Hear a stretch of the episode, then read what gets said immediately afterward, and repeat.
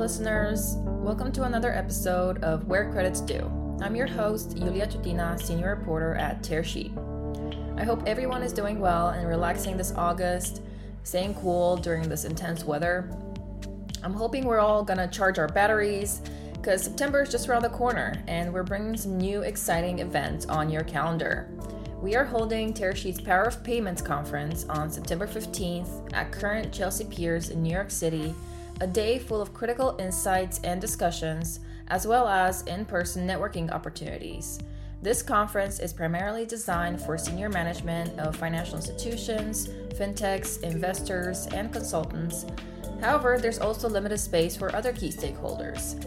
So, if you want to be among those special few decision makers, head over to apply for tickets on our website, and I'll also provide you with a link in the podcast episode description. Turning to our episode today, we're talking about fraud in financial services. With consumers continuing to take a digital first approach to everything from shopping to dating and investing, fraudsters are finding new and innovative ways to commit fraud. Traditionally, when a person will walk into a bank branch to open an account, they would need multiple forms of identification.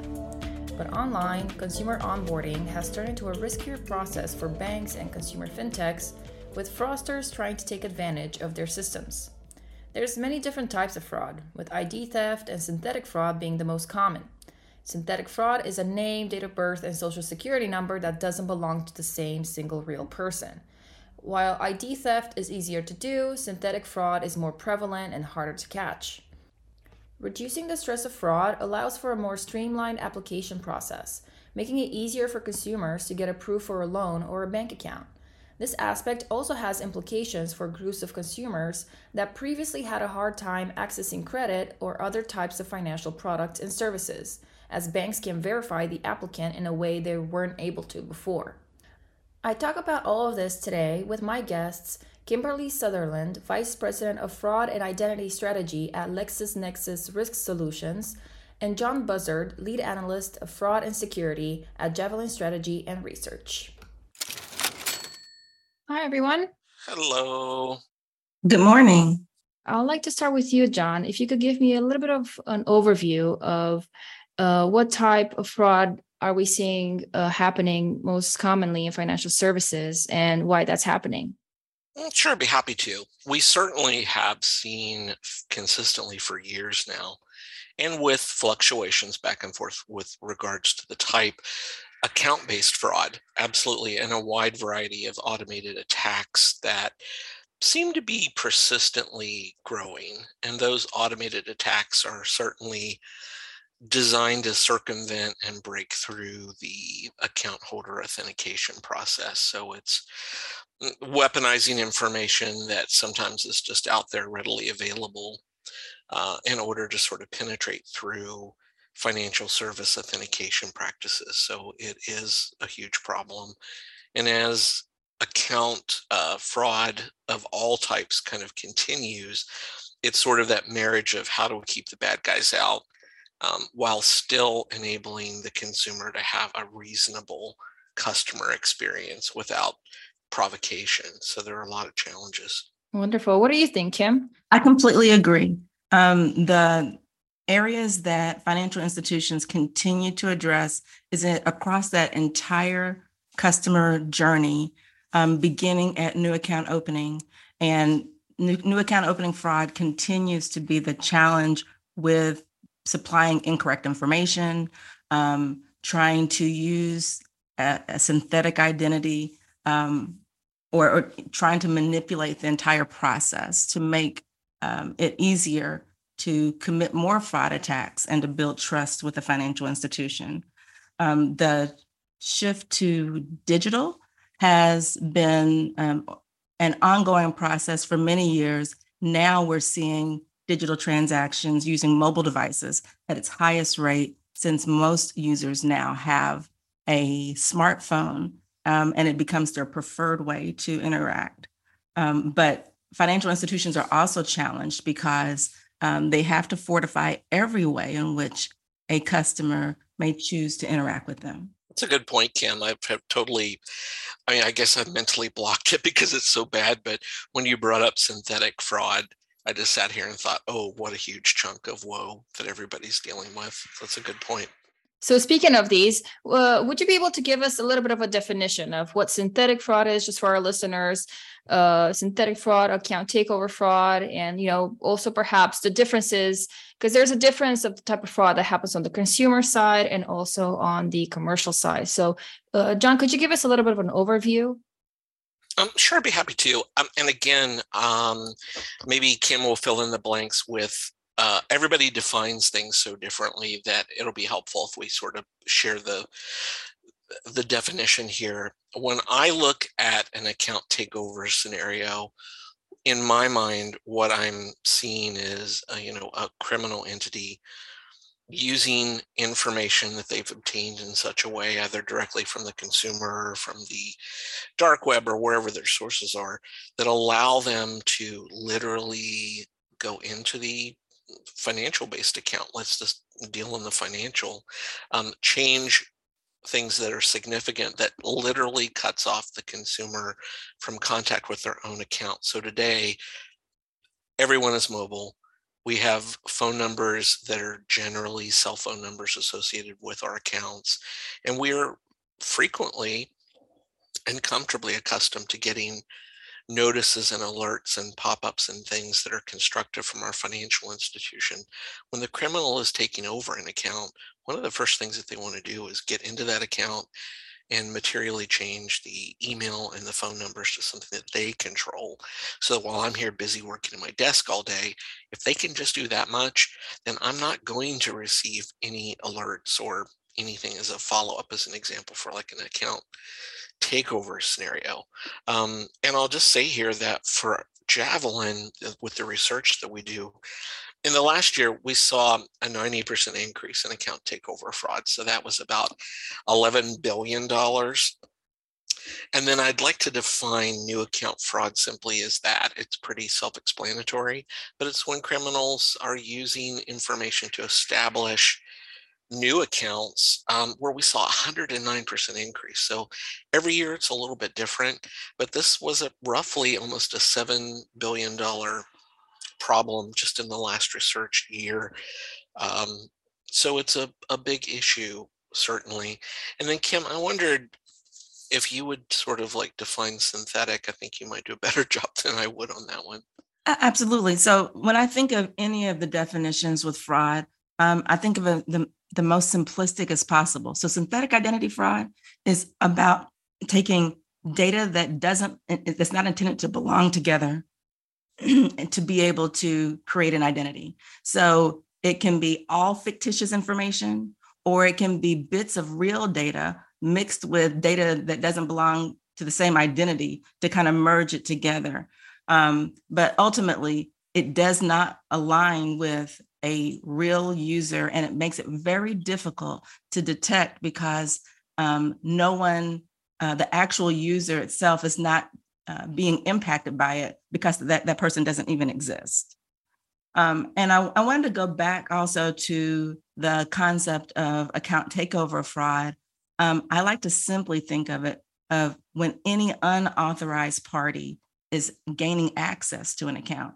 And the reason why I, I, think of it in that manner versus just criminal is because often it's people that you even know. And it's hard to point them out as criminals sometimes when it is a uh, adult child unauthorized access to a, an account of a senior uh, parent, or if it is a child using their parents' um, credit card to be able to make more online purchases. And it didn't seem like it was that big of a problem. But either way, those are unauthorized parties gaining access to an account, and that is fraud. And the, uh, I wanted to just mention too, if I may, that uh, for people who really want sort of uh, a, a, deeper understanding, the Federal Reserve has done just a marvelous job of uh, categorizing fraud types and Absolutely. defining synthetic identity as well. And there's a really great online toolkit out there for people. So when you have five minutes, if you're interested in those topics, it's just really great. There's some videos and lots of things out there. So just wanted to throw that out there. And it's called the fraud classifier. Yeah. Awesome. Thank you so much for sharing that. Um, and it's so interesting, you know, walking this line between, as you mentioned earlier, John, um, you know, the customer experience and having to go through all these filters so we avoid any kind of uh, negative outcome throughout any like financial experience or interaction. So uh, here, talking about account takeover, um, and I guess uh, that's type of identity fraud, right? Am I am I right about that?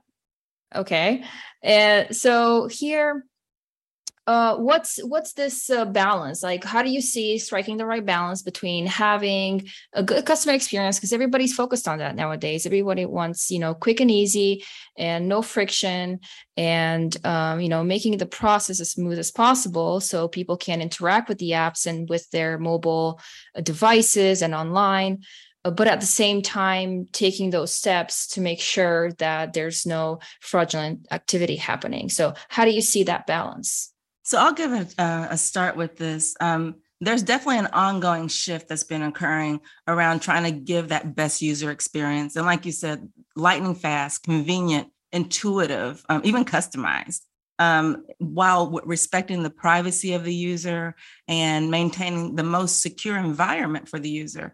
And I, I think it feels often like competing goals for many institutions as they try to balance those business processes that they have. Um, and so being able to make decisions with the least amount of information that businesses have ever asked for, right? So, so you can open up some aspects of an account or add a user with just a name and an email address to get started, for example. Um, now, there they're having to deal with um, financial institutions they're having to deal with the compliance side of things but they really want to balance that user experience and it all kind of centers again around the mobile device often now um, as, as we see uh, digital banking scenarios and being able to try to uh, open that account completely remotely um, taking taking effect. So i think that the biggest thing that companies are using are trying to do is uh, more passive um, ways to detect fraud, um, ways to recognize the device more, um, even things like behavioral biometrics to be able to see how an individual is interacting with the device and help them identify if it's a human or a bot. Um, bot attacks are extremely challenging in um, account takeover events. And, and we're seeing the, the need to try to protect that experience that the customers, the, the businesses want to have while trying to weed out the bad actors. John, what do you think? Well, I completely agree with the points that Kim has made. It's really, and I think everybody visually can almost think of this process as like two layers. Layer one is sort of like what the customer sees and experiences. And a lot of times, just, you know, sheer ubiquitousness of a password that customer may be coming into our digital space by using a username and a password. They may hopefully interact with a one-time uh, passcode type verification of some sort um, in this age where it's so difficult to just you know ascertain who's coming into us. But it's that vast array of contextual information that should be layer two, just as Kim said. Um, biometrics for behavioral and in device profiling.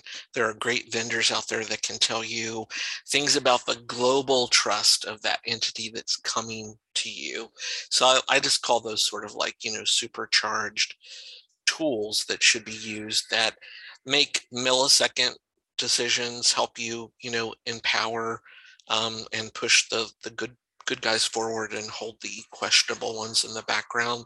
And then the other part that I always think about is for people who are making purchase decisions decisions out there around this exact conversation, step up authentication should be flexible so that you can deploy it anytime you want anywhere you want across your enterprise. So when people are vetting products out there, I think one of the challenges is are we getting the most functionality um, with our step up because there could be a moment where a criminal comes into your digital space through your app or a browser and they're behaving adequately um, and sort of in tandem to the way that the um, existing consumer can behave.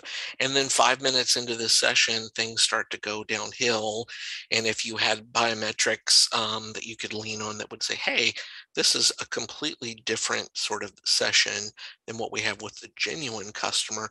Wonderful, you've identified a problem, but you should be able to also pop up and say, let's apply some more step up authentication from end to end. That whole session, I think, is really important. And then I just want to bring this up because I think whether we go into detail on this or not, part of the problem, um, things are moving very quickly. There are innovations that just seem to sort of pop up and they leapfrog over things that folks are still working on you know, I bet there's probably a few people out there that have just felt like they closed the books on their EMV transition. And now we start to see, you know, the MasterCard roadmap for eliminating magstripe cards, et cetera. So I just want to remind everybody, you know, this journey that we're all on, we have to remember to keep the consumer kind of educated and prompted to safer ways to pay also. So it's not just when they come and visit us, but when they're out in the world, make sure they understand and get really comfortable with tap and go and digital wallets because when that magstripe disappears in a few years in the US, we want to kind of have everybody super comfortable with those ways to pay and understand that it's not just convenient, but it's encrypted and really safe. And I think it's why not start now, you know, and educate gently uh, rather than having to like go through a huge effort all at once. And John, you really touched on an important thing around consumer education as it relates to fraud. Um, one of the biggest challenges the financial institutions are running into right now has to do with scams. Um, and you know, scams.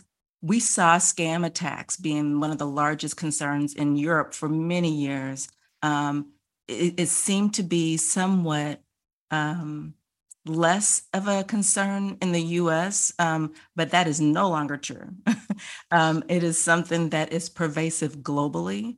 And because um, I think often users of digital uh, of devices um, and, and, and, digital transactions start to think that they're really savvy about it, they often miss the fact that um, fraudsters are taking advantage of sometimes the limited education as people quickly shifted to digital and didn't learn all of the security aspects of things. And trust is hard there, right? So um, trying to educate consumers on on scam um, activity is is a very hard thing for financial institutions, but they are equally responsible in learning and and, and helping to try to help prevent that process as well as the financial institution is. Um, I know that there's going to be some interesting legislation that'll be coming out in the future around this, but um, just the whole idea of making um, customers understand the importance of using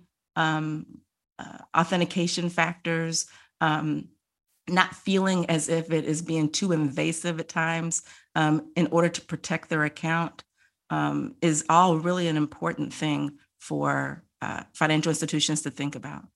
Yeah, it's a costly. I mean, we just in this most recent identity fraud report from Javelin that I wrote, you know, $28 billion in uh, identity fraud that just originated from scam methodology. So, you know, and of course, if you think about it as the ultimate Trojan horse, Kim, why not go to a consumer they don't have firewalls and high tech tools. They have themselves in a busy day in a stressful family environment. And when they receive a text or something that says, your electric is your electric bill is unpaid and we're going to turn your electric off if you don't give us your payment information that anxious moment results and adds up to this sort of like 28 billion dollar you know evolving problem so well said that's right. Yeah, I mean the thought the thought in the past had been, you know, things like romance scams. But you know, where fraudsters are really attacking scam activity the most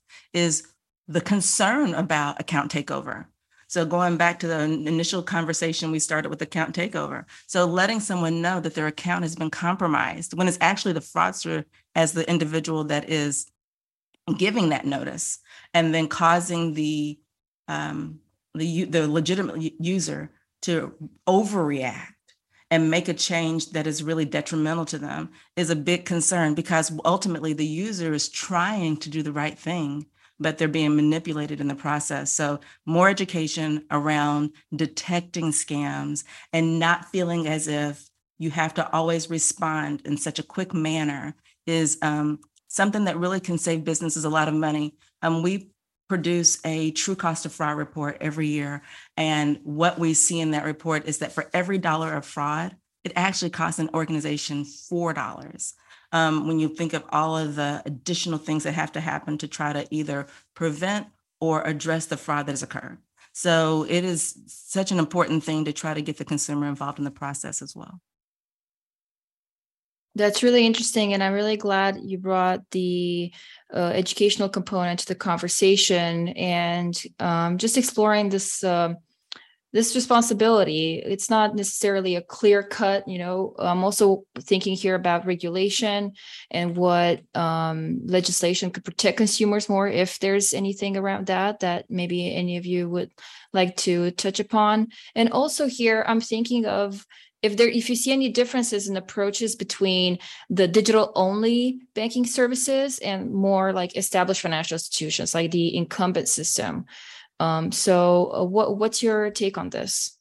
Well, I'll just approach it from an opinion rather than a fact perspective, since I'm not in possession of a lot of the facts. Here's my reservation I worry about domain expertise inside of new ventures.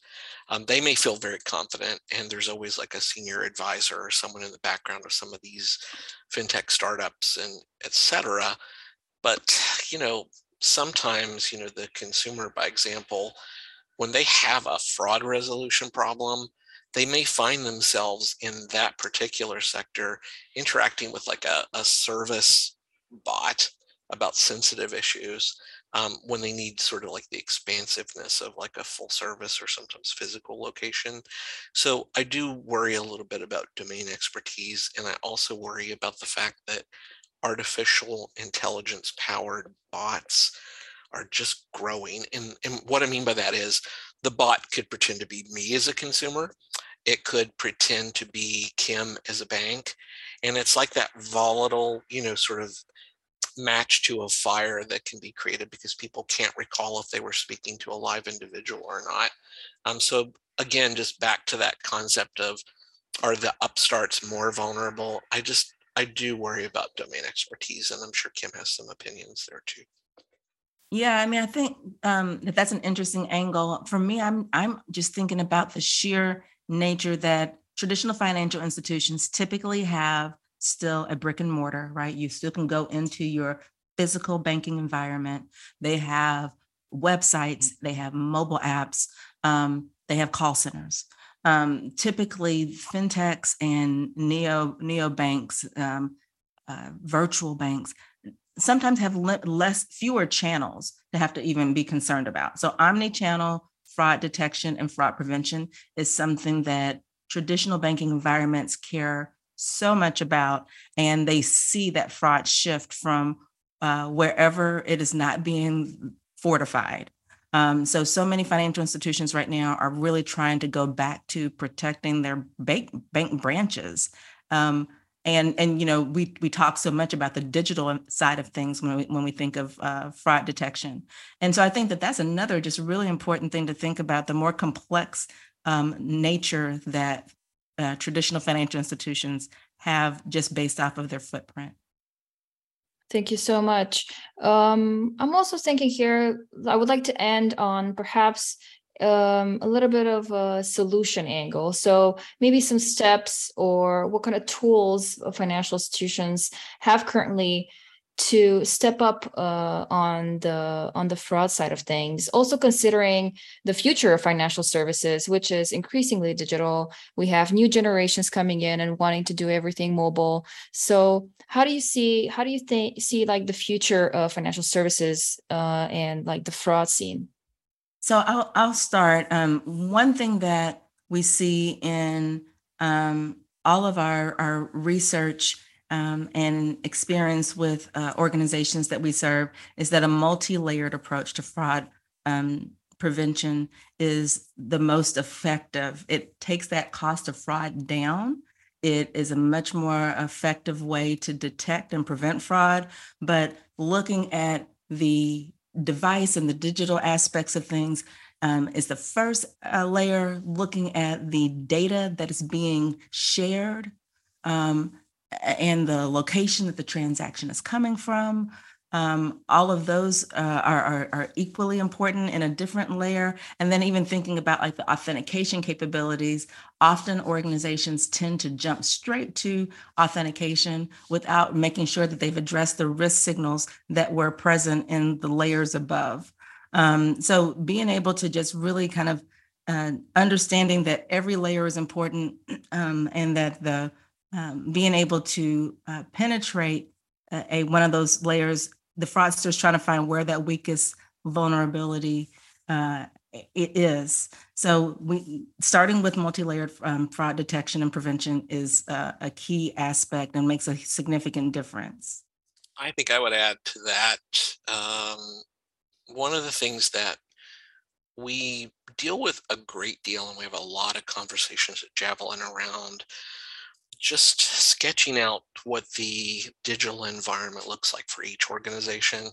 So I'm just going to say that one of my tips, shall we say, is make sure that you really are securing every entry point. And this means that someone needs to sit down and kind of create a journey map that I would just call a current state, and then identify from where you are today what the future state needs to be, where those weaknesses are. And sometimes it means that your organization is either ignoring data that's inside the four walls, or you need to acquire data and partnerships that help you make really strong decisions. So we know that gosh, everything is is costly and, and, I would say spendy, but you have to plan out, you know, where you want to be over a you know, right now in this business, short term is about 18 months and long term is maybe 24. You know, that's kind of where we are now.